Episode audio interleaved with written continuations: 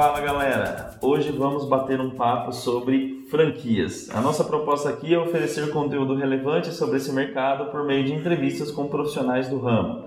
Eu sou o Davi Vasconcelos e hoje vamos falar sobre o processo de venda e implantação de uma franquia. Chamamos para essa conversa o meu amigo e parceiro da Inova, o Douglas Matos. O Douglas é gerente de expansão da British American.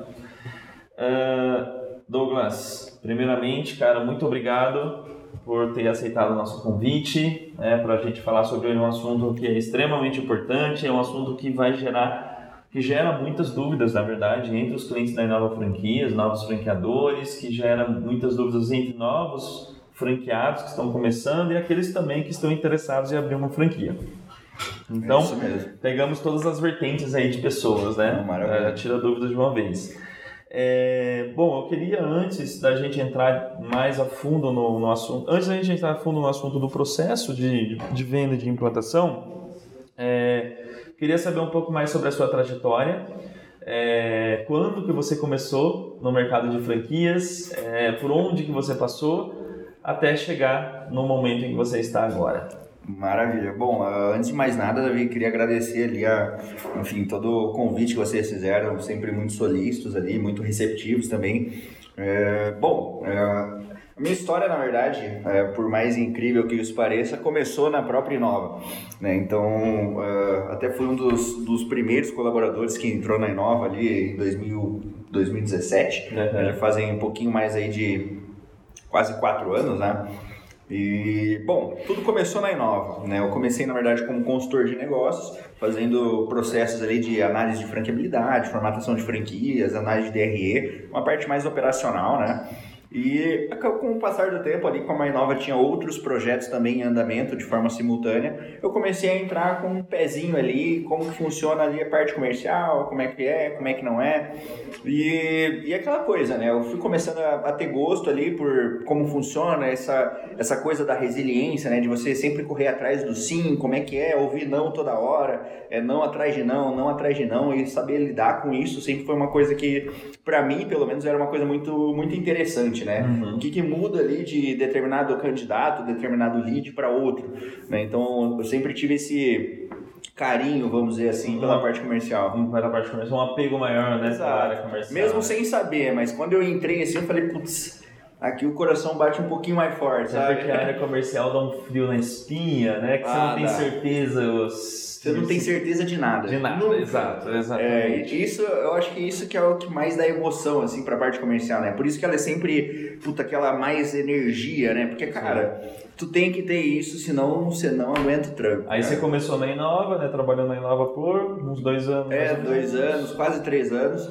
É, aí eu fui migrando ali pela parte comercial, né? Quando eu entrei realmente na parte comercial, eu estava mais ou menos ali há um ano e meio na Inova. Já na venda de franquias, né? Você Já na venda de franquias, Sim. exatamente. E aí eu comecei a entender um pouquinho melhor como é que era, né? Porque antes disso eu vendia... Na verdade eu não vendia, né? Antes disso eu fazia parte operacional, fazia manuais. manuais é, até fiz alguns manuais, Sim. fiz ali a análise de franqueabilidade, formatações, mas eu nunca tinha tido aquele contato ali com, por exemplo, empresários, franqueadores. Eu nunca tive esse contato. E quando eu comecei a ter, foi uma coisa até engraçada que você começa a, a entender a dinâmica, né? Como é que, como é que funciona isso daqui? O uhum. dinamismo da área comercial é uma coisa que sempre me agradou muito. Bem, é uma coisa que você... Legal. Dificilmente você vai conseguir fazer isso, por exemplo, trancado ali em um lugar. É claro, existem meios de fazer, inclusive hoje até eu faço isso, né? Até porque eu trabalho home office, então eu meio que sou obrigado ali a, a saber gerir isso. Mas no início, assim, era uma... É, pelo menos para quem está começando na área comercial, é muito importante você ter esse, esse dinamismo, esse entra e sai de gente, gente falando, gente isso, gente aquilo. Então, é, esse dinamismo sempre me, me atraiu, vamos dizer assim. Boa. E depois da Inova, qual foi o próximo passo? Aí eu fui direto para a British, né? A British até teve um, uma, uma rápida passagem pela Inova também, acabei recebendo a proposta deles. E depois de pensar ainda algum tempo, viu? Não foi uma coisa de bate-pronto ali que eu decidi, foi umas três semanas, quase um mês ali, até por conta de já ter um vínculo ali com a Inova, com Sim. os sócios fundadores, enfim. Então é, foi uma coisa, vamos dizer assim, não foi fácil. Cortar, é, cortar o cordão umbilical. Exato, exato. Tirar a rodinha, cara. Tirar a rodinha, vai. Agora vai. E quando eu assumi a, a gestão ali da, de expansão da British, né, foi, foi até engraçado, né, que no começo eu tinha mais aquela noção de, puta, alguém me ajudar ali, que eu fazer isso, fazer aquilo, e quando tu entra ali num, num patamar mais de gestão, de gerência, tu começa a entender que, cara, não tem ninguém pra te ajudar, sabe, é você... E uhum. você vai fazer, e tudo que der certo, parabéns, e tudo que der errado, tu vai ser cobrado por isso. Uhum. Né? Então, pra mim, pelo menos, foi um, um, não vamos dizer um choque, né? Mas foi um divisor de águas, né? De, de puta, cara, você, você realmente tá à frente daquilo e você responder por tudo que acontece ali. Então, isso pra mim, isso até que, na verdade, me, me incentivou até um pouco mais a pensar com carinho nessa, nessa proposta que o, que o Jorge fez pra mim. Uhum. O Jorge é o C E O de lá, né? E, e foi, foi bem difícil, assim, no começo eu me adaptar a essa nova rotina, né, de, puta, de saber delegar coisas, trabalhar em conjunto ali com o marketing, que eu sempre trabalhei, mas os processos são diferentes. Sim. Então você tem que ter um, uma certa paciência, vamos dizer ali, para se inteirar de como que funciona, como é que é realmente, né? Sim. É, e a British você está há um ano mais ou um menos. Um ano, isso, eu entrei lá em fevereiro de dois mil e dezenove, é, agora fez um ano agora, na verdade. Maravilhoso.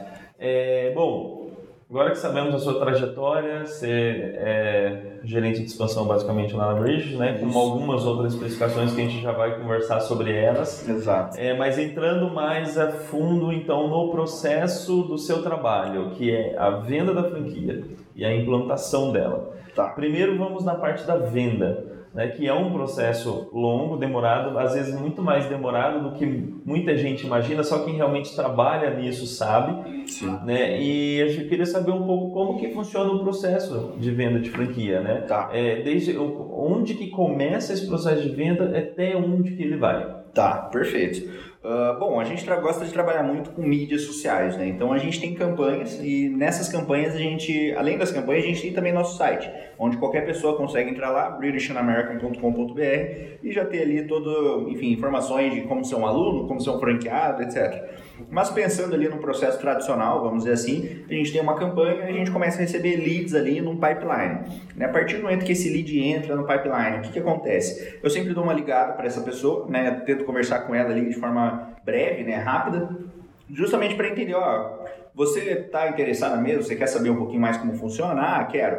Beleza, então ó, esse número aqui, esse é o número WhatsApp, bacana. Vou encaminhar para você uma apresentação, normalmente ela já recebeu isso no e-mail, mas eu reitero também pelo WhatsApp, uhum. até para deixar tudo formalizado em algum lugar, eu acho legal ter essa formalização de tudo que você conversa ali em algum lugar. E, bom, ele entrou lá, beleza, o que que acontece? Uh, fizemos essa, essa primeira triagem, vamos dizer assim, de ver se a pessoa realmente tem interesse, se foi ela mesma que fez, porque é aquela coisa, principalmente quem tem filho ali sabe, cara, tu deixa o celular ali com alguém, ela vai clicando ali, tu vai ver, tem mil cadastros, Sim. tu não faz a menor ideia do que é. E, bom, ele fez, passou dessa triagem, o que que a gente faz agora? A gente começa a A, a, eu mando para ele uma ficha de pré-qualificação. Uhum. Nessa ficha de pré-qualificação já é um divisor de águas. Só na, antes da ficha de pré-qualificação, nessa triagem, tem a, a, a apresentação comercial. Ela já Sim. recebe a apresentação comercial da, da franquia. Isso, já no e-mail. E eu Lá sempre reitero ela pelo WhatsApp, até para deixar tudo centralizado ali em algum lugar. Perfeito. Aí, bom, ele recebeu essa apresentação. Lá tem informações bem básicas, tá? Então, cara, o que que a gente oferece, o que que a gente vende... Quanto custa uma unidade, quanto custa a franquia, quais são os custos ali fixos, né? Royalties, F N P, como é que é? Uhum. Bom, tendo esse primeiro aval, vamos dizer assim, ah, cara, é isso daqui mesmo, eu tenho interesse, quero saber. Beleza. E muita gente, quando recebe a apresentação que vê qual que é o investimento inicial, etcétera, muita, muita gente já desiste aí, né? Muita gente. Muita é, gente. Aí já é meio que aquela, aquela divisão exato, clássica, né? Exato. Processo é aquela coisa, o cara vê ali, ah, eu tenho, sei lá, trinta mil reais para começar um negócio. Ah, uma escola custa quanto? Ah, duzentos mil. Cara... Pra que que eu vou... Né? Não vou nem perder meu tempo pra conversar, né? Porque muitas vezes a pessoa também acha que não existe nenhuma outra forma, né? Sim. Ou seja, ela ou ela tem o dinheiro ou ela não tem. E até um detalhe curioso da British é que, por exemplo, nós não temos fornecedores homologados. Ou seja, uh, claro, né? Pensando ali no material, toda aquela parte pedagógica, né? Tudo é centralizado na franqueadora. Uhum. Mas, por exemplo, ar-condicionado, mesa, T V, cadeira... Claro que a gente tem um padrão, normalmente é sempre um padrão ou de cor ou de modelo. Sim. E seguindo esse padrão de cor ou modelo, você consegue comprar em qualquer lugar do Brasil. Perfeito. Justamente para diminuir os custos de implantação desse franqueado. E também, né, reiterando, ele não precisa pagar tudo isso à vista, né? Ou seja, é ideal que ele pague à vista? É ideal, é ideal, é melhor, né? Mas se porventura o cara tem um perfil muito bom e, putz, é um ponto fora da curva, vamos dizer assim, a gente acaba Sim. lidando ali de alguma forma um pouco diferente. Beleza. Nesse processo, até é curioso a gente até frisar isso, que é uma coisa que eu sempre falo para os clientes aqui da Inova, né? Quando, quando ele... existe uma curiosidade muito grande de um novo franqueador de quantos leads em média vem por mês. E desses tantos que vêm por mês, no, quantos, no, vingam, quantos né? vingam, né? E em média, qual que é essa, essa metragem aí, no, no caso Olha, de vocês? Uh... Recebeu a apresentação comercial. Por exemplo, quando faz o cadastro lá que entra no Geofunil, tem duzentos, trezentos, mas desses duzentos, trezentos, quantos dão continuidade a partir de então? Ah, cara, assim, eu, eu, eu até não me preparei para isso, na verdade, mas ó, se eu fosse chutar, eu ia falar ali cinco a oito por cento. Sim, que vão dar algum tipo de feedback, Sim, né? Fora as sim. pessoas que te ignoram, que você liga para a pessoa, não atende, você manda sim. mensagem, ela não responde. Então, então tem bastante é uma, disso. Já é uma triagem muito grande. Bem considerável. E aí depois que, beleza, recebeu a apresentação comercial, sobrou cinco a oito por cento e essa é a galera que você vai começar a dar continuidade no processo, que realmente vão querer dar continuidade. É, né? Que estão no começo, né? Tão que vão começo. Querer ainda não dá para ter certeza. Sim. Mas já é um número bem considerável, né? Você pensar, por exemplo, ah, vamos supor, um franqueador aí que gera, sei lá, cem leads por mês. Provavelmente você vai ter ali cinco, sete pessoas que vão dar algum tipo de retorno. Claro que isso vai depender também de modelo de negócio, vai depender de sazonalidade do negócio, vai depender uhum. de investimento inicial. Enfim, tem outros fatores que estão no meio disso. Mas, a grosso modo, é, esse, esse franqueador, né, hipotético que a gente está comentando agora seria basicamente isso. cinco leads, seis leads, que normalmente ali você vai trabalhar com eles. Claro que varia de um para outro, mas pelo menos ali uns noventa dias, uns três meses, quatro meses até a, a jornada completa. A jornada né? completa de venda, né? Beleza. É, fechou. Então, continuando o processo, a apresentação comercial, aí você vai começar um processo de reuniões com eles, né? Isso, isso. Uh, como eu trabalho home office, né? Então, eu trabalho aqui em São Paulo, né? Campinas, São Paulo. E eu atendo, na verdade, Brasil, né? Na verdade, a gente até tem alguns projetos ali para Sul América, enfim, uhum. tem algumas coisas ali um pouco mais longe, vamos dizer assim, mas uh, como eu faço tudo uh, via São Paulo, né? Daqui de São Paulo, uhum. o que, que eu gosto de fazer? Eu, por conta de logística, custo, etcétera, eu sempre gosto de fazer uma reunião via Hangouts, onde a gente já tem esse primeiro contato, né? Esse tete-a-tete com o lead. E fora que a gente começa nessa reunião, né, após essa ficha de pré-qualificação, que tem vários dados importantes ali, com, que é até um divisor de águas, né? Então, ele vai ter que colocar lá quanto que ele recebe por mês, o que, que ele faz da vida, que carro que ele tem, se ele tem um carro, que casa ele tem, se ele tem uma casa, qual o endereço que ele mora, enfim, tem várias informações que muita gente que é curiosa, por exemplo, ela não se sente confortável para passar, uhum. tá? Então, passando por tudo isso, a gente entrou na reunião. Nessa reunião, a gente vai começar a falar sobre o modelo de negócio em si. Ou seja, como que funciona a rentabilidade, como funciona o material, como funciona a dinâmica da escola, como que funciona esse, é, o negócio, né? Como uhum. é que é? O que, que eu vou ganhar com isso? Quanto que isso vai custar?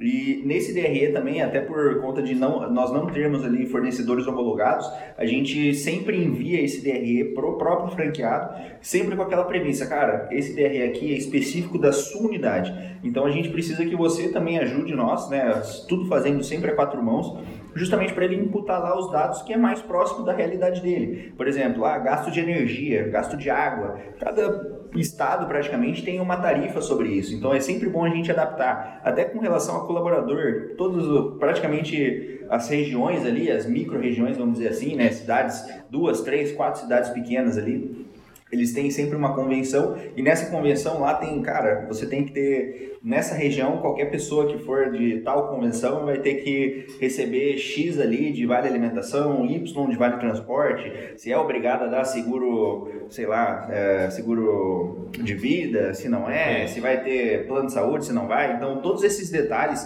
não só colaboradores ou de estrutura, mas do negócio em si, né, de sazonalidades mesmo. Tem, por exemplo, Zona Franca de Manaus, é um lugar que todas as coisas são mais baratas por conta de redução de imposto. Então a gente também tem que ter a ajuda desse franqueado, o engajamento desse franqueado, para ele conseguir também informar para nós qual é a especificidade no, na, na área que ele quer abrir. Perfeito. Aí, uh, então, continuando esse processo, né, ele, ele começou essas primeiras reuniões, onde vocês vão apresentar informações financeiras do negócio.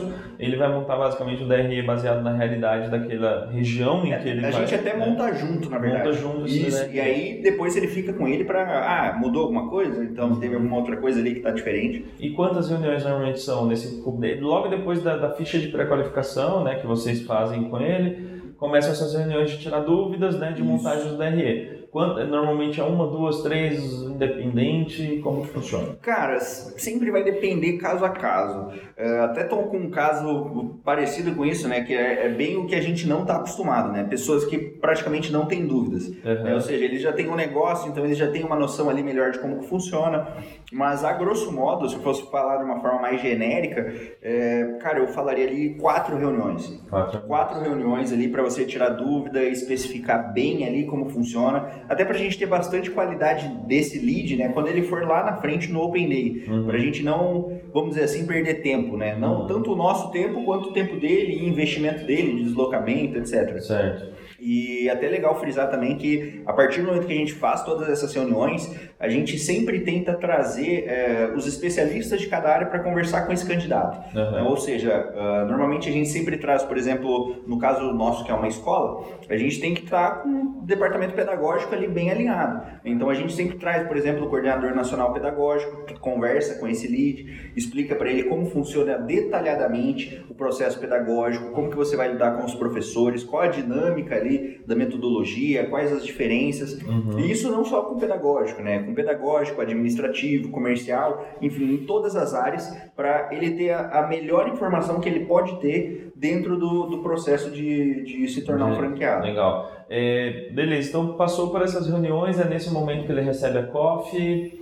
Ah, então, ainda não, ainda não. A, a gente fez toda essa reunião, tirou todas as dúvidas. Assim que a gente finalizou, por exemplo, todas as reuniões mesmo, tipo, ah, a, a gente vai começar a pensar agora no Open Day. Aí sim, antes do Open Day, a gente manda a C O F para ele. Perfeito. Claro que ele vai ter que encaminhar um monte de documentações, como é, informações básicas dele, R G, C P F, comprovante de endereço, imposto de renda, o que, que tu tem no teu nome, escritura de casa, documento de carro, enfim. Uhum. Tudo que tu tem, tu vai ter que colocar ali, até por conta dessa, dessa transparência que a gente preza bastante, né? De Legal. Tanto eu confiar em você como candidato e você confiar na franqueadora como, enfim, é, empresa ali que vai fornecer todo o suporte, know-how e estrutura ali que eu venha precisar no decorrer do tempo. Perfeito. Depois então das reuniões e depois de ele passar toda essa documentação, vai ter o Open Day, só que antes do Open Day tem a entrega da C O F. É, Normalmente, na verdade, como a gente faz? A gente encaminha essa C O F para ele. Então, a gente sempre formaliza isso por e-mail. Uhum. E, o de praxe, o que a gente faz? No, no final do Open Day, a gente imprime uma C O F para ele, só para simbolizar mesmo, ele ficar com a via dele, ele com a nossa. Ele tudo, já deixa tudo assinado, o recibo da C O F assinado.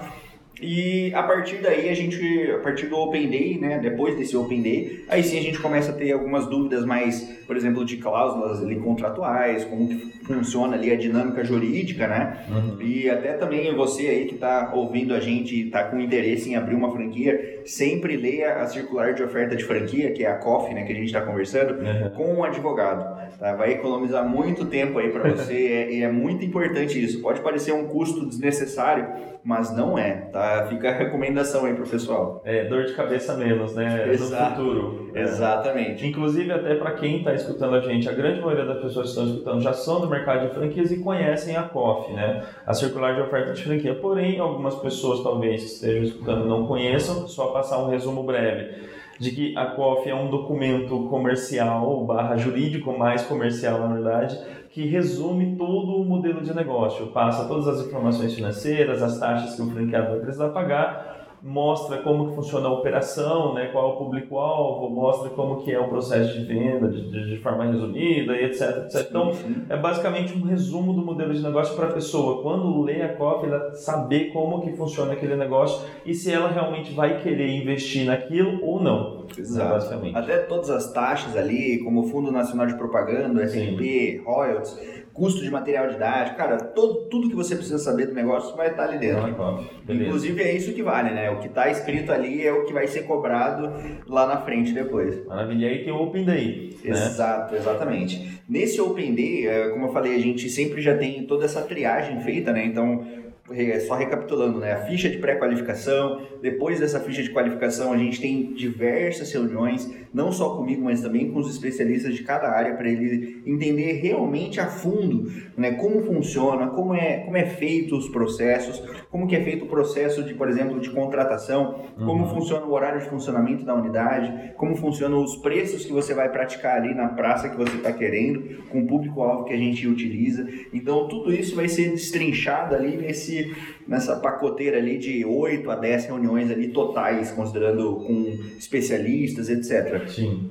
Assim que a gente vai para o Open Day, uh, o que, que acontece? Né? A gente, sempre esses cursos, né, são por conta do franqueado, uhum. lá do candidato a franqueado, né? E normalmente para tra- trazer uma facilidade para ele, a gente sempre acaba ajudando ali com hospedagem, deixando o hotel já reservado para facilitar todo esse processo para ele, né? Que já é um pouco conturbado. Perfeito. E, bom, chegando ali na unidade, né, o que que a gente, porque a gente vai até Maringá, né, que é a sede da nossa, da franqueadora, né, e também temos uma unidade funcionando lá, uhum. e nesse, nesses dois dias, né, a gente sempre gosta de fazer em dois dias. Por quê? Primeiro, a gente sempre separa o primeiro dia para conhecer toda a estrutura franqueadora, então quem que vai dar suporte para ele, onde fica todo o processo logístico que vai acontecer. Uhum. Se você precisar de alguma coisa para, por exemplo, comprar material didático, ou então, cara, eu tô com, sei lá, um problema ali que eu não paguei os royalties, tu vai ligar ali na central, eles vão te dar todo o suporte. E também a equipe que vai te ajudar, né? Todos os profissionais ali que estão dedicados ali exclusivamente para te dar suporte em tempo integral enquanto você for um parceiro da British. Perfeito. Uh, o, qual o objetivo principal do Open Day? É fazer com que aquele interessado, aquele candidato, ele entenda uh, como, de fato, o detalhamento da operação, né, do, do, da franquia que ele vai operar no futuro, certo? Sim, sim, com é. certeza. E até um, um ponto legal é que, por exemplo, assim que a gente sai, por exemplo, da, da nossa central, né, da, do Q G, que a gente chama, e vai para a unidade, é exatamente ali onde ele vai ou se ver fazendo aquilo, ou falar, cara, isso daqui não é para mim. Normalmente uh, todo mundo se encanta, né? Até porque uh, a gente sempre leva esse candidato, ele começa a conversar, por exemplo, com as recepcionistas, com os professores, entender o clima ali da escola, né? Que normalmente é sempre um clima descontraído, justamente para mostrar para o nosso aluno, por exemplo, que aprender não precisa ser uma coisa difícil, uma coisa chata, uma coisa que você reza a hora de ir embora, né? Pode ser uma coisa descontraída, leve, legal ali, de você ter um networking, não só para aprender inglês, mas muitas vezes até profissional. Já teve até casos, por exemplo, lá em Maringá mesmo, de uma aluna que era arquiteta acabar fazendo o projeto arquitetônico da escola. Uhum. Então, é, é bem legal essa troca assim, de informações que a gente tem. E o B F F, né, que basicamente é o, é o relacionamento que a gente tem com o nosso franqueado. Isso é uma das coisas que mais encanta os nossos candidatos hoje, né, que é justamente você oferecer... Uh, o nosso slogan, na verdade, até, a gente até ensina inglês. Mas é aquela coisa, né? Se é uma pessoa que quer muito aprender inglês, ela não precisa de escola, ela não precisa de nada, ela precisa ter tempo. Ela precisa querer realmente aprender. Sim. E na British não é diferente, né? A gente ensina inglês, claro que ensina, mas ela não vai lá só por conta disso, ela vai lá por conta do relacionamento, ela vai lá por conta de ser tratada como uma pessoa, né? Não um número ali no sistema que paga X reais por mês, de por ter exemplo. Ter um suporte, né? Da, exato, da, exato. Da... E até ter uma, um, um relacionamento mesmo, sabe? Essa coisa de... de, de de não ser uma coisa mecânica, sabe? Sim. Ser uma coisa pessoal, sabe? Todos, todos os nossos alunos, por exemplo, eles são tratados pelo nome. Uhum. Então, isso já traz um vínculo que, consequentemente, ajuda a gente lá na frente na retenção, sim, que é o principal problema que a gente tem em qualquer eh, escola, de uma forma geral. Uhum. Né? A partir do momento que esse aluno entra, quanto tempo ele fica com você? Sim. Na British, por exemplo, a gente está chegando na média da rede em setenta por cento de retenção. Uhum. Isso no período de dez meses. Ou seja, se entrou dez alunos hoje, daqui dez meses vão ter sete. Uhum. Ou seja, nesses dez meses que tu perdeu três, tu já repôs sessenta, sessenta, setenta. É, é, digamos, um diferencial nesse caso, né? Exato. É, continuando esse processo, então, é, depois do Open Day, né, onde o, o franqueado ele soube mais sobre a operação, né, ele realmente vivenciou na prática a operação daquela franquia, a grande maioria ali acaba dando continuidade, poucos existem, né, nesse momento. É, justamente por conta de toda a triagem que a gente faz antes de ir até fazer esse Open Day, uh, A, a probabilidade dele fechar assim que a gente vai no Open Day é, é muito grande, né? Até normalmente, né, esses candidatos eles sempre são ansiosos, né? Então uhum. eles até acabam antecipando alguns passos. Por exemplo, ah, já a gente acabou de mostrar para ele ali os números do D R E, como é que funciona, ele já está dando olhada em ponto, ele já quer ter a C O F na mão dele para ele Sim. ler e mandar para o advogado. Então é legal também a gente ver que as pessoas elas são muito ansiosas quando elas estão começando um novo empreendimento, né? E isso também é uma coisa que a gente tem que tomar cuidado, né? Você que está ouvindo a gente aí e está pensando em abrir um negócio, calma, não precisa, não precisa ter desespero. Mais uma importante... coisa de cada vez. Exato, exato. Não adianta tu querer entender tudo que funciona ali em um dia, que tu não vai conseguir, hein? É humanamente impossível. Sim. Então é bom também você colocar os pezinhos no chão ali, respirar fundo e falar, tá, vamos fazer esse processo, vamos Sim. entender com calma, pra gente acabar não pulando etapas aí até, enfim, começando um negócio que era para ser uma coisa super legal e acabar Sim. sendo um pesadelo, né? Maravilha. Bom, depois do Open Day, qual que é o próximo passo pra... Bom, uh, passamos o Open Day, né? Normalmente a gente sempre deixa ali uma semana para esse candidato, né, absorver tudo, conversar ali muitas vezes com a esposa ou então com o filho ali que vai junto fazer a, a visita com ele, uhum. para justamente ele maturar, né, ou seja, absorver tudo que ele teve ali de contato, de experiência, de know-how, de uhum. enfim, informação ali nesses dois dias. Passando desse tempo, normalmente a gente já vai e começa a providenciar a, a próxima visita, né? O que que seria essa próxima visita? É justamente para fazer uma especificação do ponto, tá? Nesse momento, é, como eu até já tinha comentado, ele já fez um levantamento prévio ali e muitas vezes ele acha muitos pontos ali que são ótimos para outros negócios, né? Não especificamente para o nosso, e até um ponto sensível aí, né, de tu falar para esse candidato de, ó... isso daqui não vai funcionar, né?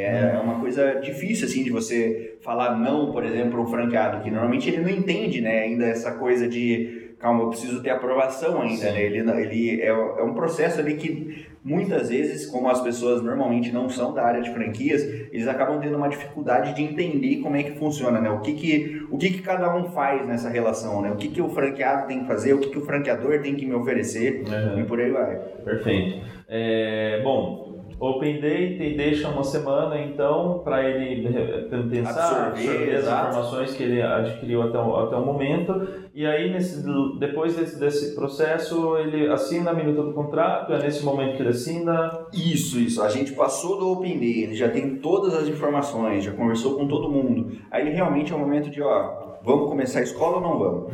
E aí, por exemplo, normalmente a gente fecha. Então a gente fecha e a, o recibo da C O F já foi assinado, já passou ali os dez dias, que é a prerrogativa, inclusive jurídica da, do Brasil, nesse sentido de você ser obrigado dez dias ali, esse candidato ter tempo ali desses dez dias de absorver, ler tudo, toda a documentação, que normalmente são mais de quarenta, cinquenta páginas ali, que é muita coisa também. Normalmente a gente sempre passa a, reco- a recomendação de ler esse documento junto de um advogado, uhum. justamente para ele ter total transparência e total confiança ali no que ele está fazendo. E claro, né, se ele não tem um advogado, a gente também sempre se coloca à disposição para oferecer o nosso suporte jurídico para explicar ali determinados assuntos com ele ou cláusulas que ele teve dúvida. Maravilha. E o processo de venda é todo esse processo até a assinatura do contrato de franquia. Exatamente. É. A assinatura ah, da, do contrato de franquia. Do contrato. Aí o processo de venda acabou, então na assinatura do contrato de franquia, e aí começa o processo de implantação da unidade. Exatamente. Né?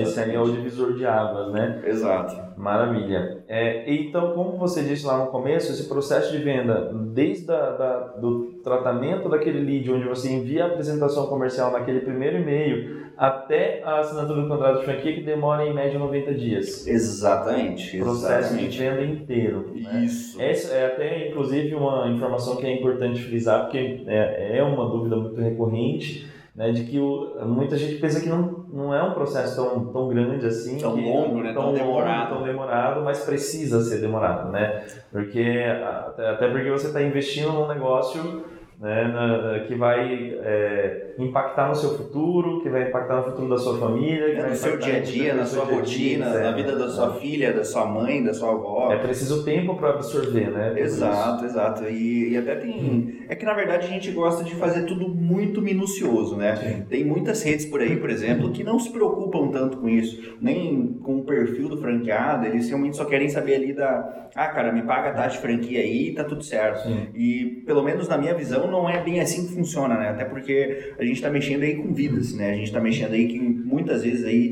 pessoas que passaram a vida inteira juntando dinheiro para conseguir abrir um negócio ou Sim. fazer alguma coisa, e seria muito irresponsabilidade, até poderia até dizer um pouco de falta de ética, né? Você não se importar com essas informações, né? Sim. Muitas vezes não se importar com o timing, por exemplo, do, do franqueado, né? Do candidato a franqueado, como que como que tá a vida dele agora, o que que tá acontecendo com ele, e até por fazer todo o processo, não só de comercialização, mas também de implantação, eu acabo tendo que, sendo obrigado, vamos dizer assim, a me preocupar mais, uhum. né? Porque você às vezes acaba passando, por exemplo, alguma coisa batida, ou então, ah, não vou dar muita importância para algum fato ali específico, porque lá na frente não vai, não vai ser comigo, né? No meu caso é comigo, então Sim. se faltar alguma coisa, tiver qualquer tipo de falha ali no decorrer do processo, vai estourar isso lá na frente e uhum. com certeza vai dar muito mais trabalho para resolver depois. Sim, maravilha. Maravilha, acabou o processo de venda.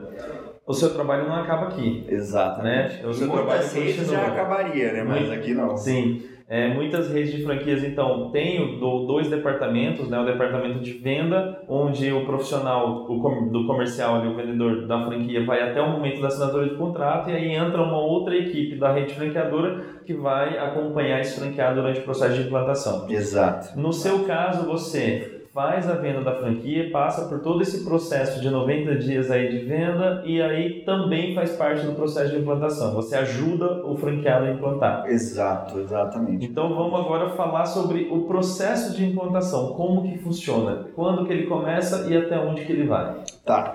Uh, bom, então o processo de implantação ele começa assim que a gente faz a assinatura do contrato, paga a taxa de franquia. A partir daí você é efetivamente um franqueado, uhum. tá? Passou daí, o que que a gente vai começar a se preocupar? Primeiro, cronograma de implantação. Como que vai ser feito o treinamento?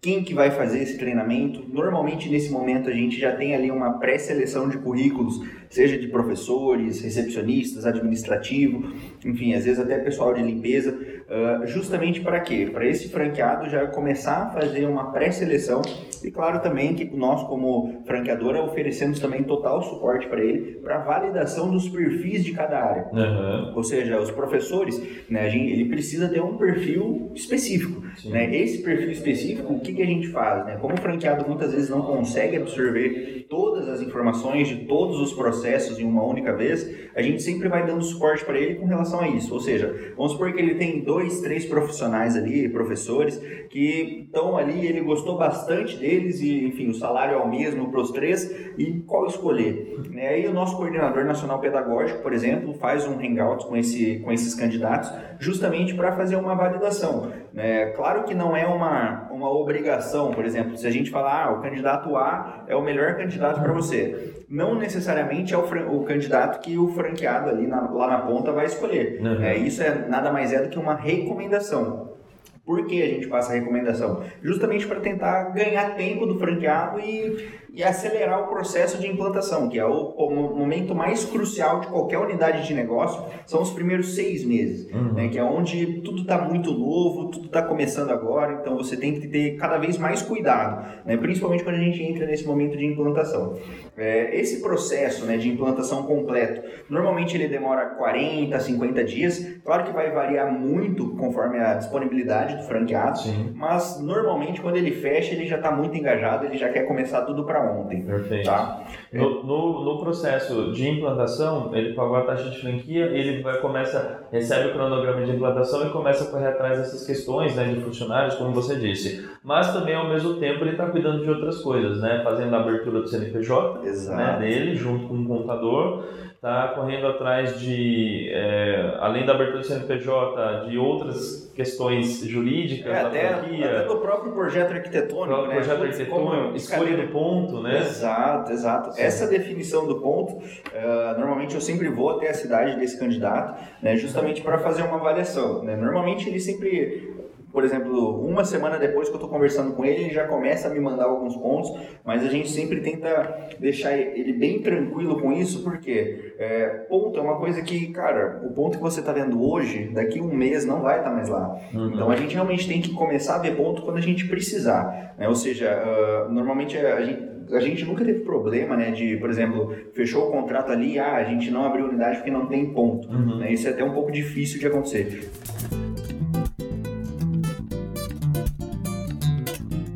Bom, então uh, ele já iniciou o processo do, de, de desenvolvimento do projeto arquitetônico, ele está ali escolhendo o ponto junto com a rede franqueadora, ele está correndo atrás de contratação de funcionários para aquela escola e também está correndo atrás, nesse momento, da, da compra de, do imóvel, de utensílios, os materiais que vão precisar ter. É, né, estrutura é, ali, né? A estrutura toda, né?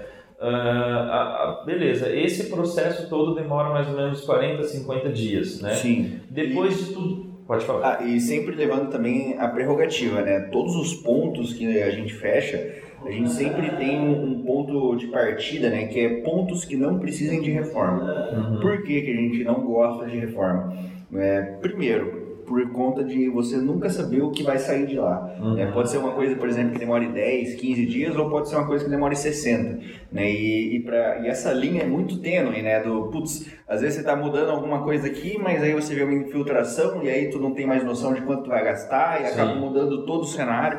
Então a gente sempre, por isso que tá, até que a gente dá o suporte na escolha do ponto. Uhum. Justamente para a gente não ter esse problema de, putz, fechou o ponto e agora a gente vai ter que gastar mais sessenta, setenta, cem mil reais para adaptar esse ponto. Perfeito. Tá? É, depois que ele fez todo esse processo, então, da escolha do ponto e tudo, é, é, imobiliou o, o, o local, a, o, a, a escola, né? A unidade. A escola, a unidade, e aí? Vai, já vai inaugurar ou não? Ainda tem processos? Então, normalmente a gente sempre deixa casado o quê? Por exemplo, a gente começou pro, pro cronograma de implantação. Ele demora quarenta, cinquenta dias. É, nessa estratégia de marketing, a gente sempre começa essa estratégia na segunda semana, por exemplo, do cronograma de implantação. Isso é tudo alinhado, inclusive, junto do nosso, da nossa equipe de marketing, que é interna da franqueadora, tá? Justamente para começar a fomentar o mercado. Uhum. E quais são as vantagens da gente fomentar o mercado antes de inaugurar, por exemplo? Primeiro, A, a, a mais óbvia, vamos dizer assim, né? A gente já começar a inaugurar a escola com o aluno, tá? Ou seja, a gente já começa a fazer pré-matrículas nesse período de trinta dias. Primeiro, com preços promocionais, então tem toda uma estratégia ali com relação à penetração de mercado que a gente utiliza para facilitar a gente chegar no break-even, né? Que é o ponto de equilíbrio Sim. dessa unidade, para ele começar a ter uma unidade um pouco mais saudável e sustentável, né? No decorrer do tempo. Uhum. E, consequentemente, facilitar ali no período mais crítico de qualquer negócio, que são os primeiros seis meses. Sim. Né? Então, passando, por exemplo, desse processo de, de implantação, onde a gente primeiro começa, né, com a validação ali de todos os perfis desses colaboradores, passando dessa, desses perfis, a gente vai para a estratégia de marketing específica da praça que a gente vai inaugurar. Tendo essa estratégia em andamento, a gente já tem todos os colaboradores. Aí a gente pega esses colaboradores, né, normalmente o franqueado e o sócio dele, ou esposa, enfim, quem for, uhum. junto com pelo menos um professor, caso esses sócios não sejam professores, né, obviamente, a gente leva esses, esses, esses, essa equipe para Maringá, tá? Uhum. Justamente para a gente fazer todo o treinamento de implantação. E aí, muita, muitas pessoas que estão ouvindo a gente podem perguntar, nossa, mas por que que não faz o treinamento direto na praça que ele já escolheu? Uhum. Né? Não seria mais fácil? Então, na verdade, na minha percepção, não seria. Por quê? Porque na, na, na unidade dele, a gente ainda não tem aluno. Né? Ou seja, o que você vai treinar o quê? Você não, não vai ter um dia a dia ali regular, vamos dizer assim. Uhum. Então a gente leva todos esses colaboradores para a unidade Maringá, onde lá eles vão ter uma imersão completa de como funciona tudo. Ou seja, Esse professor que foi escolhido, ele vai aprender a dar aula lá em Maringá, inclusive ele vai dar aulas para os alunos de Maringá, uhum. A equipe comercial vai seguir lá, o departamento comercial de Maringá vai acompanhar como é feita a venda desse material, como é feita a venda do curso, uhum. Qual o perfil que a gente gosta de usar, quais técnicas de venda que a gente utiliza, qual speech que é feito, enfim, todos esses pontos ali mais específicos, vamos dizer assim, de, de operacionalizar o modelo de negócio, tudo isso é feito nesse processo de implantação, né? nesse, nesse processo de treinamento, desculpa. Hum. E esse processo normalmente ele leva sete dias, ou seja, uma semana completa. Treinamento, sete dias, o dia inteiro. Ali, exatamente. É intensivão. Exatamente, exatamente. Hum. Claro que a gente sempre coloca um tempo um pouco a mais para... por eventuais problemas, seja, enfim, é, climáticos ou, enfim, qualquer outro problema que a gente tem, a gente consegue se organizar. E uhum. lembrando, né, é, não sei também se é de praxe isso ou, ou não, é, até me corrija se eu estiver errado, Davi, mas é, todos esses custos de implantação, no caso da British, eles já estão todos inclusos na taxa de franquia. Eu acredito que deve ser mais ou menos isso com todas as redes, né? É, onde o, os custos, de, de, na verdade, de treinamento, né, que você disse. É, em algumas redes nesse caso sim, em outras não. É, vai muito do franqueador também, né? O que, que ele tá, enfim, prefere fazer ou não. É. E também lembrando, né, pessoal que está ouvindo a gente, né, não tem certo e errado. É. É, existem modelos de negócios diferentes, existem sazonalidades diferentes, peculiaridades, perfil de franqueador, perfil de franqueado. Mas é importante também é, lembrar que se não vai, se esses custos de treinamento do franqueado não vai na taxa de franquia, precisa estar no investimento inicial. Na cota.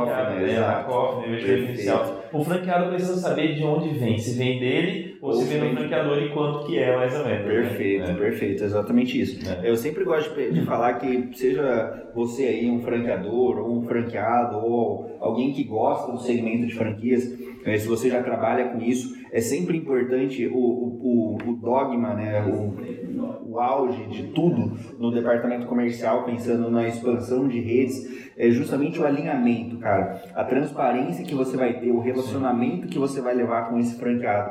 Porque é aquela coisa, né? O franqueado, ele se torna franqueado pensando em ser franqueado pro resto da vida. Sim. Ele não pensa em ser franqueado por cinco anos e depois sair. Uhum. É, ele pensa realmente em uma coisa a longo prazo. Então, quanto melhor for esse seu relacionamento com esse franqueado no começo, no meio e no fim, uhum. mais fácil vai ser a gestão de rede, mais fácil vai ser o alinhamento desse franqueado, mais fácil vai ser, na verdade, a gestão do seu negócio inteiro. Sim.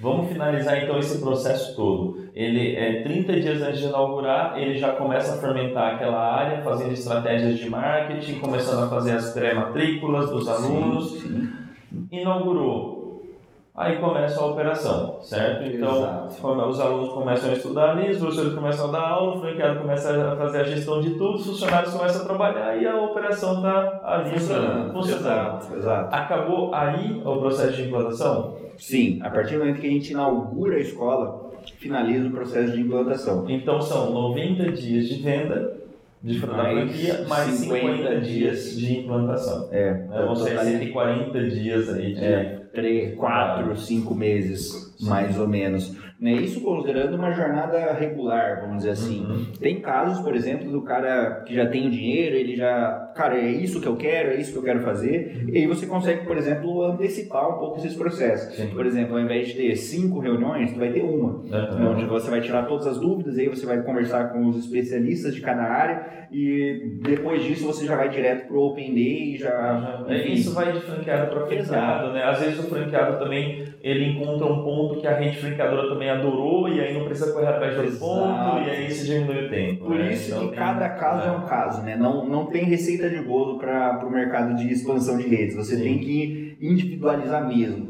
Porque às vezes é um perfil ali, às vezes é uma condição financeira às vezes um pouco maior que acaba indo de cento e quarenta dias para trinta, quarenta dias. Sim, sim. Inclu- ah, bom, implantou, começou a operação, aí vai ser agora o trabalho do consultor de campo, de fazer todos os Exato. treinamentos. Aí a gente nem vai entrar nesse mérito, até porque já tivemos um episódio do podcast falando sobre consultoria de campo e se os ouvintes quiserem ouvir, tá lá. Se eu não me engano é o episódio dez e tá falando sobre toda a consultoria de campo da, da operação.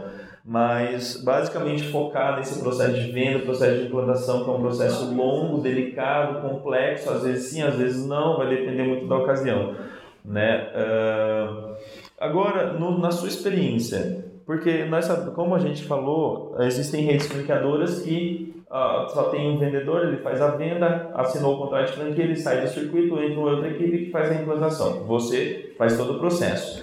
Mas você também foi só vendedor no começo, sim, e aí você se transformou também no, no, no cara que faz a venda, no cara que implanta. A sua mentalidade mudou depois que você começou a implantar também? Algo na sua cabeça mudou? Você se tornou mais sensível ao processo como um todo? Você é, entende mais o lado do franqueado? Como que, que algum procedimento mudou aí na sua cabeça? Ah, cara, mudou. Mudou bastante coisa, cara. E por quê? Por que que mudou? Uh, cara, pela questão simples, né, cara? É... Quando você só vai até o momento de assinatura de contrato, uhum, muitas vezes, né, você acaba, por exemplo, deixando passar algumas coisas que, se você implantasse, você não deixaria. Uhum. Né? Então, uh, o que, que acontece? Né? Normalmente, é aquela coisa, né, equipe comercial, o foco deles é sempre o quê? É sempre olhar a comissão, comissão, comissão, comissão. E quando tu fica só olhando a comissão, tu acaba deixando algumas coisas de lado. Mas como eu cuido do processo inteiro, na verdade eu tenho que ser muito mais sensível com relação a, às vezes, pequenos detalhes. Sim. Muitas vezes não são detalhes, né? Aquela coisa que a gente sempre fala, é, as pessoas... elas nunca tropeçam em uma montanha, né? Elas só tropeçam em detalhe. Então, ter atenção a, esse de, a esses detalhes, ao timing do franqueado, qual o momento de vida desse franqueado agora, sim, o que, que ele está disposto, né? O quão disposto ele está, por exemplo, de iniciar um novo negócio, qual a disponibilidade dele, não só de tempo ou financeira, mas mental mesmo, né? Em que momento de vida você está? Como você quer, enfim, passar esses... primeiro um ano aí, que é um ano mais crítico que a gente tem em qualquer negócio, é, né? Como que você quer resolver isso? E, e fazendo todo esse processo, né, de implantação e de comercialização da, de, de unidades, a gente acaba sendo muito mais sensível e às vezes até puxando até um pouco o lado do franqueado, né? De você se colocar tanto no lugar dele, que você acaba às vezes até... arrumando, vamos dizer, no bom sentido, né? Arrumando umas brigas internas ali para tentar ajudar ele. E fazendo coisa que às vezes nem está no seu escopo profissional, né? Ajudando ele em outras questões, né? Exatamente, até por... mas pensando no sucesso do franqueado. Exato, né? É, esse eu acho que é o ponto principal, sabe? Se a gente pudesse resumir tudo que a gente conversou sobre implantação, sobre, enfim, é, processo de venda, se a gente pudesse resumir isso, por exemplo, em, em uma frase, eu acho que seria, cara, pensa no seu relacionamento com o franqueado. Uhum. Porque se o seu relacionamento com o franqueado tá bem, cara, eu garanto para você, você não vai ter problema. Sim. Não vai ter problema de alinhamento, não vai ter problema de implantação, não vai ter problema de inauguração, não vai ter problema. Uhum. Porque tu tá alinhado, você conhece o seu franqueado, o seu franqueado te conhece, você confia nele, ele confia em você. Sim. Então manter essa, essa, esse relacionamento dessa forma, né, de transparência, de respeito, sim, é fundamental para qualquer negócio dar certo e qualquer venda ser concretizada. Maravilha.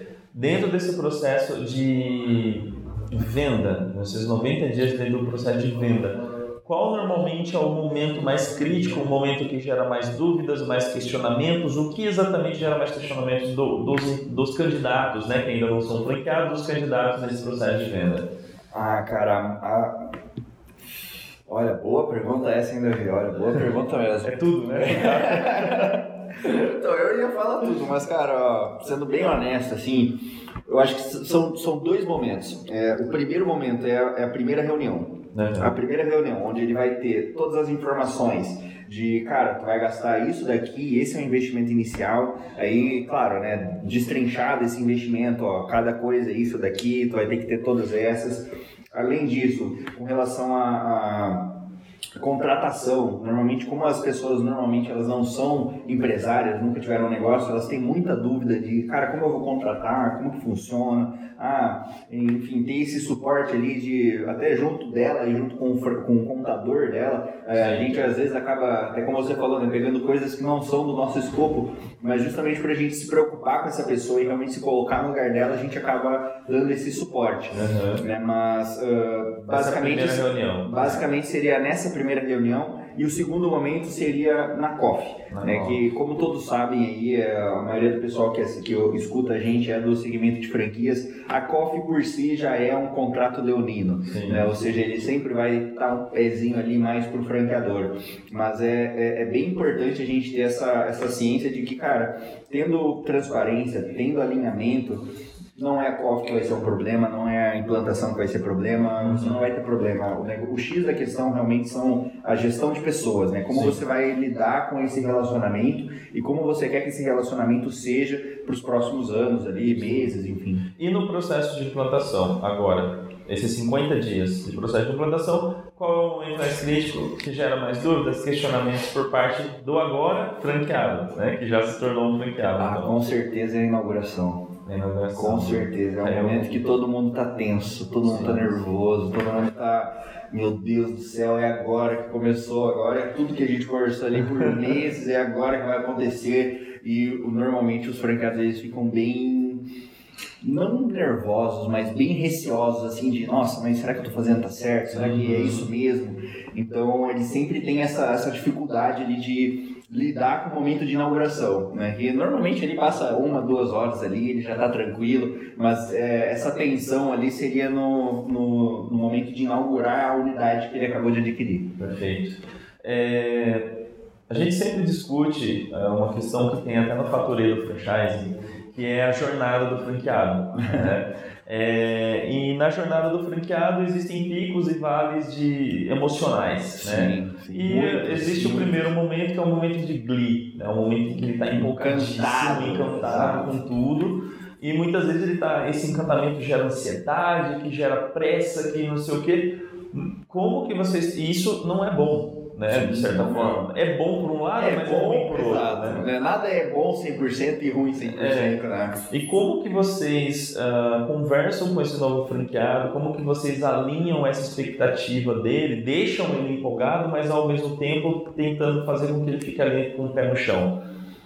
Então, na verdade, eu acho que esse é um dos outros grandes desafios, né? É justamente manter as expectativas dele próximas da realidade. E isso é uma linha muito tênue, né? Porque a gente está lidando com pessoas, né? Então, cada pessoa ela tem ali uma, uma expectativa diferente, né? Então, na verdade, basicamente, né, sendo bem honesto com você, Davi, é, funciona como? Justamente com esse monte de reuniões que a gente faz. Uhum. Ou seja, repassando informação, cara, ó, é assim, assim, assado, você ficou com alguma dúvida, quer perguntar alguma coisa, a gente é muito enfático nisso de, olha, tá tudo bem mesmo, você, você tem certeza, você realmente entendeu, e isso é muito mais sensível no Open Day, onde a gente começa a avaliar ele e ele também começa a avaliar a empresa. Então, no Open Day, na verdade, é onde a gente realmente começa a, a linha de fato, vamos dizer assim, como tudo funciona. Porque aí você tá com ele ali, é o tete a tete, o olho no olho, e, e realmente tudo é alinhado ali, né? Caso alguma coisa tenha passado batido. Sim. Mas normalmente nessa, no decorrer dessas reuniões ali de alinhamento,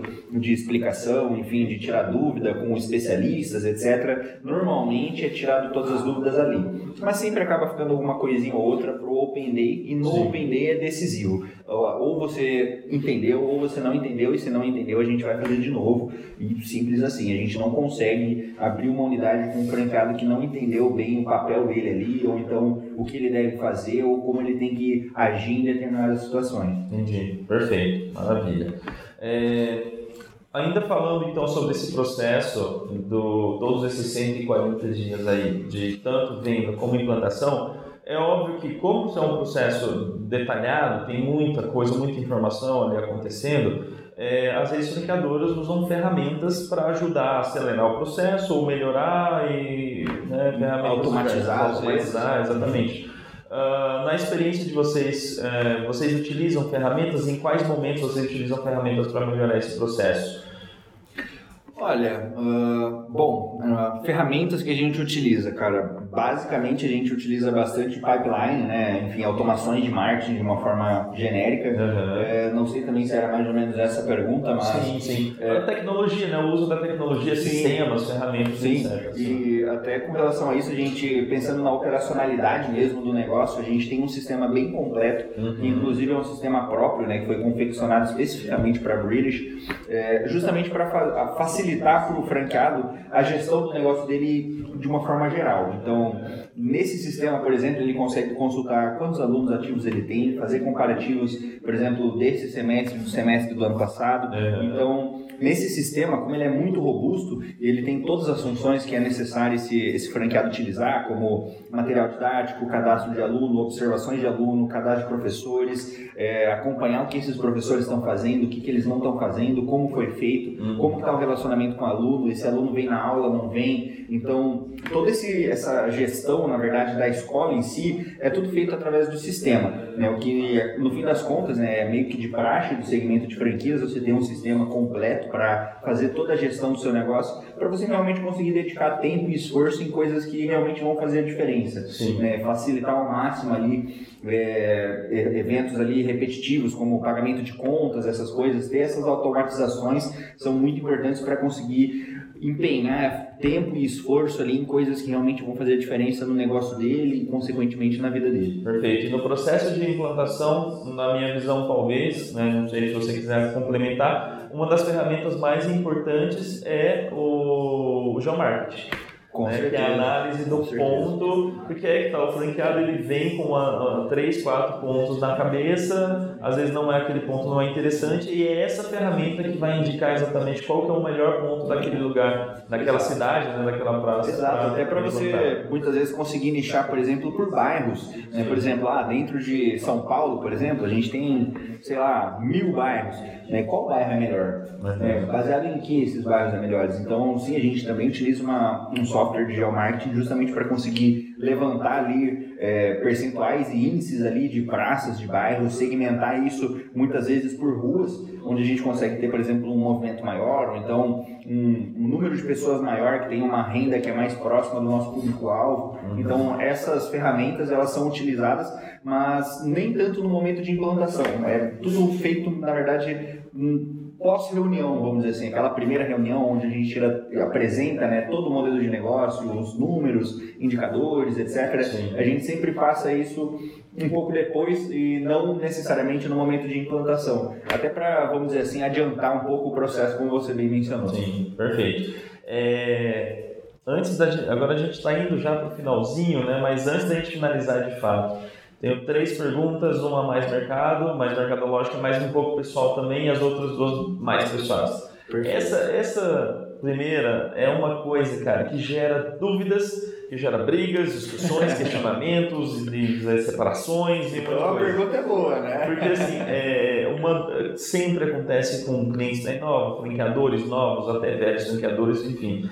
Que é, eu, o, que que eu, o que que é melhor eu fazer? Eu vendo uma franquia para um, um perfil ideal de franqueado, ou eu vendo dez franquias sem analisar muito bem o perfil do meu franqueado? Com toda certeza, uma franquia para um perfil ideal. Com, sem a menor dúvida, sem a menor dúvida, porque é aquela coisa, no volume, né, na taxa de franquia, por exemplo, pode parecer que é um absurdo, né, o que eu estou falando, mas se você parar para pensar no longo prazo, por exemplo, que, quanto esses, esses dez candidatos, por exemplo, vamos supor que vinte por cento realmente consigam, enfim, caminhar ali e andar com a unidade. É. Vamos supor que você tenha oito para resolver. Isso eu estou sendo um pouco otimista, tá? Normalmente a gente considera um pouco menos. Mas, bom, vamos pensar em oito. Nessa diferença, vamos supor que a taxa de franquia seja vinte mil reais, né? Então, você teve duzentos mil reais que você recebeu e quarenta mil tá tudo certo, né? As unidades estão andando e cento e sessenta mil ficou em haver. Uhum. Cara, o tempo que tu vai gastar, por exemplo, com treinamento, com implantação, com suporte desse franqueado, suporte dos colaboradores, enfim, a, abrir C N P J desse cara, ajudar esse cara, abrir o ponto, ajudar ele com a negociação do ponto, fazer todo esse processo.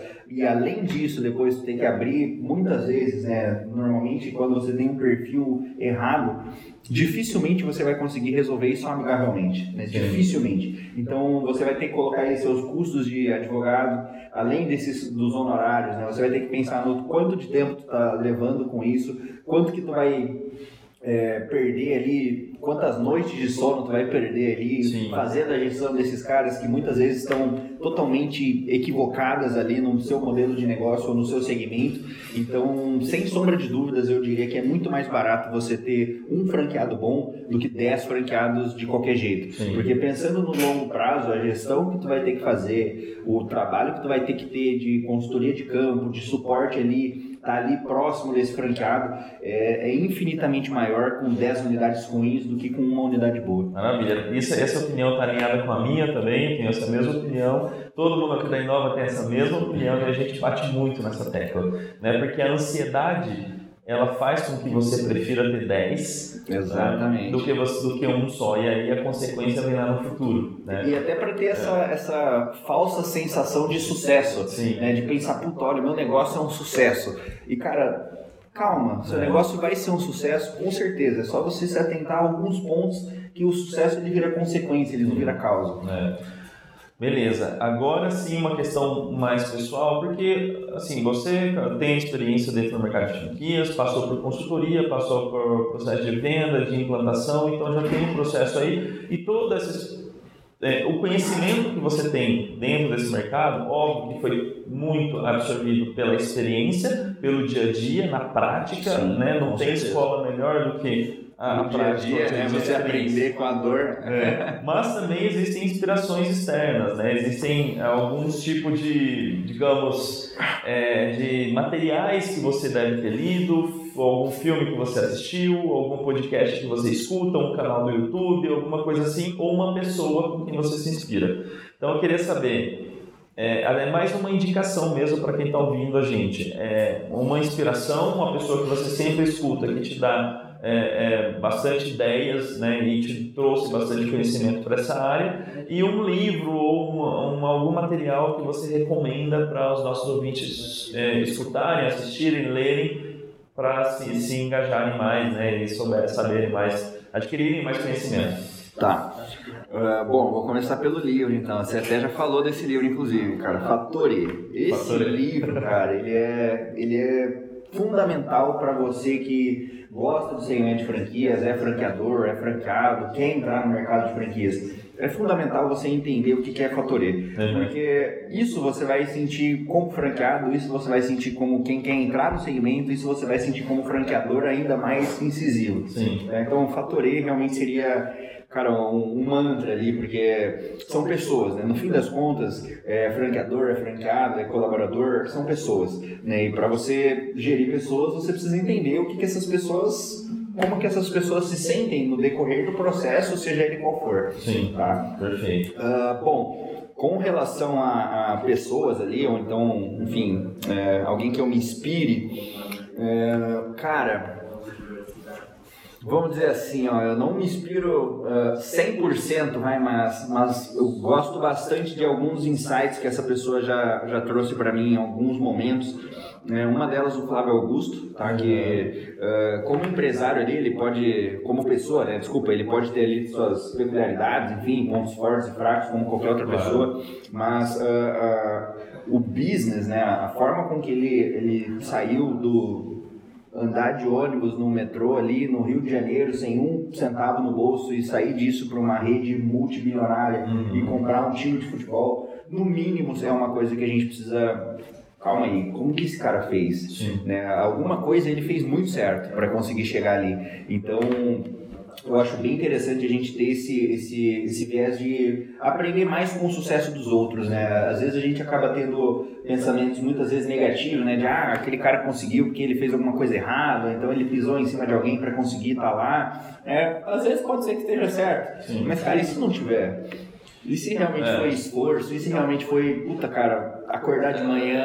As variáveis são enormes, né? Exato. As variáveis. E o Flávio Augusto, que fundou uma enorme escola de inglês, né? Uma gigantesca que é referência no Brasil inteiro, né? E, então, se bobear até no mundo, eu diria. É... O Flávio Augusto, até como pessoa, né? Não só falando de, da WhatsApp, por exemplo, mas ele é uma pessoa que é admirada de norte a sul do mundo. Sim, sim. Então, é realmente uma pessoa ímpar ali que... como eu já falei, tem todos os seus defeitos, mas ele conseguiu ali fazer uma coisa, vamos dizer assim, que ninguém esperava que ele conseguisse. Uhum, né? E realmente foi ali uma, uma lenda não só para o empreendedorismo brasileiro, como, enfim, um exemplo de dedicação, de esforço, de que, cara, ninguém nasce sabendo nada. Então, basicamente, tudo é porcentagem, né, cara? Cada cem pessoas que tu falar... X% delas vão ser favoráveis ou contra. Então, ó, no fim das contas, são pessoas e no fim das contas é matemática. Então, a gente tem que saber lidar com isso para conseguir ter sucesso, enfim, chegar a algum lugar que você almeja muito.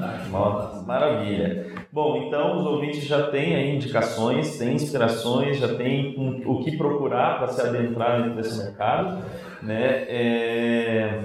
E por último, para finalizar, para a gente finalizar bonitinho, sabe? Assim, com chave de ouro, chave de ouro totalmente assim, é mais, mais sentimental, né? É, é, uma, é uma opinião cem por cento sua, né? E eu já tive respostas muito diferentes para essa pergunta. Do, o que, que é o franchising para você? Cara, franchising para mim é uma, é uma oportunidade de tu mudar de vida. Sendo bem honesto com você, Davi, porque basicamente foi isso que o franchising trouxe para mim. Uhum. Foi uma mudança de vida, cara. Foi sair de coisas que eu não esperava que eu fosse entrar e, cara... Minha vida tomou um rumo totalmente que eu não esperava que fosse tão rápido dessas coisas acontecerem. É. Então, se eu, se eu posso dar uma dica aí para o pessoal que está ouvindo a gente, é... Comece a encarar as coisas um pouco mais com oportunidade. Né?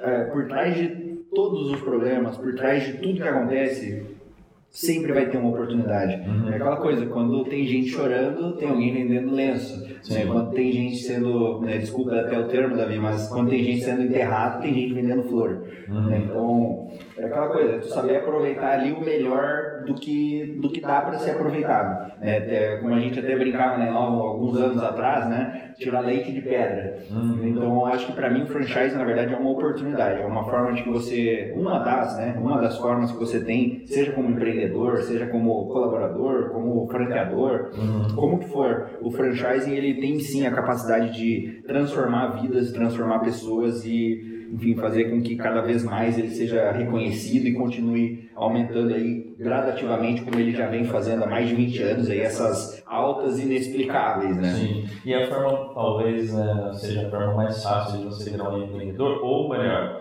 a forma menos difícil, né, de você virar um empreendedor, porque começar um negócio do zero é uma coisa, né? Criar um produto, uma marca, algum processo, processo do zero é uma coisa. Agora, você comprar um modelo de negócio que já está replicado, que já é testado no mercado, comprovado, comprovado tem gente que exatamente. Tem lá, que já deu dinheiro, que dá certo. É, não é, significa que é fácil. Com certeza. Mas... Em hipótese alguma, empreender, no, principalmente é. no Brasil, não é para amadores.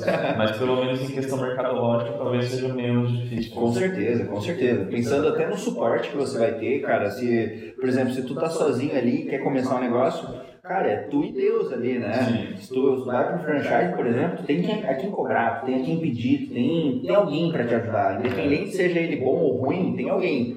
Né? Sozinho, tu tá sozinho, né? Tu não tem muito o que fazer. É, as pessoas pensam no, no, em franquia, já pensam em grandes marcas, em grandes redes, McDonald's, V K, isso aqui, mas a grande maioria do pessoal que está no mercado de franquias são marcas ainda desconhecidas, são pequenas marcas, são pequenos empreendedores que estão começando. E daqui a dez anos vão ser as grandes, é, exato. E, e é importante também para o pessoal que está ouvindo a gente não, não ter esses preconceitos, né, de, ah, eu vou, vou quero ir para um modelo de franquia, quero comprar uma franquia, ah, vou nas grandes. Sim. Porque, primeiro, é...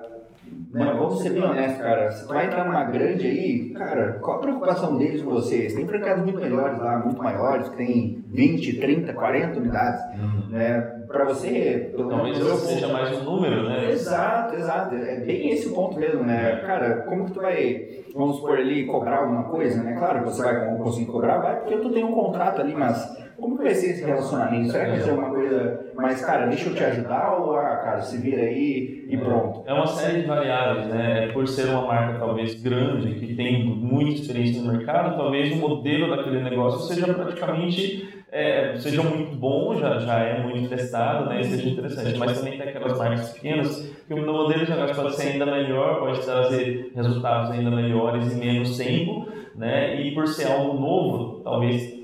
traga um pouco mais de curiosidade do público final, né, do, do perfil. É, e, e outro ponto importante também é que muitas vezes os, as marcas menos conhecidas, vamos dizer assim, noventa e nove por cento dos casos eles têm um custo menor de investimento. Sim, né? Então pode ser outro ponto bem importante é, para você é. considerar ali uma franquia que está começando, né? Não é porque ela está começando que ela é ruim. É. Na verdade ela está começando justamente porque ela é boa. É, exatamente.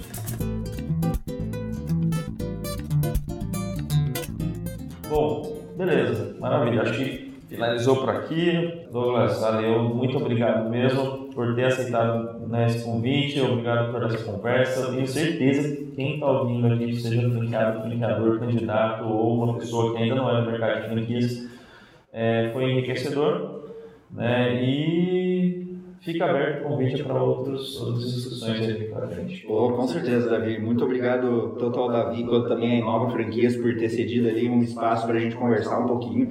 Eu acho que, querendo ou não, ali, principalmente nesse momento do país, muita gente está querendo saber como empreender, já que, cara, previdência tu não vai ter, tu não vai ter também aposentadoria, então a gente tem que pensar em outras formas e realmente o segmento de franquias é, é sensacional. Claro que, como tudo, né, basta ter um pouco de conhecimento e é exatamente isso que a gente está trazendo aqui para vocês. Um pouco de conhecimento ali de profissionais que, não só eu, mas diversos outros que já vieram aqui, trazer um pouquinho de conhecimento, de experiência mesmo, né, de erros e acertos, para você aí conseguir economizar seu suado, dinheiro e, consequentemente, seu tempo também. Beleza, maravilha. Bom, então é isso, galera. Espero que vocês tenham gostado. É, antes de finalizar, eu quero indicar o outro programa do podcast chamado Papo sobre Negócios, que é uma proposta mais descontraída em formato de mesa redonda, onde os convidados debatem assuntos sobre negócios em geral, né? Então não deixe de conferir e de escutar também esse episódio, é, tanto o episódio Papo sobre Negócios como o Papo sobre Franquias. Estão em, nas principais plataformas, Spotify, plataformas, uh, muitas outras que tem por aí disponível, também no canal do YouTube da Inova, então não deixe de conferir. Esse foi mais um episódio do Papo sobre Franquias, muito obrigado e até a próxima. Até a próxima, pessoal. Um abraço.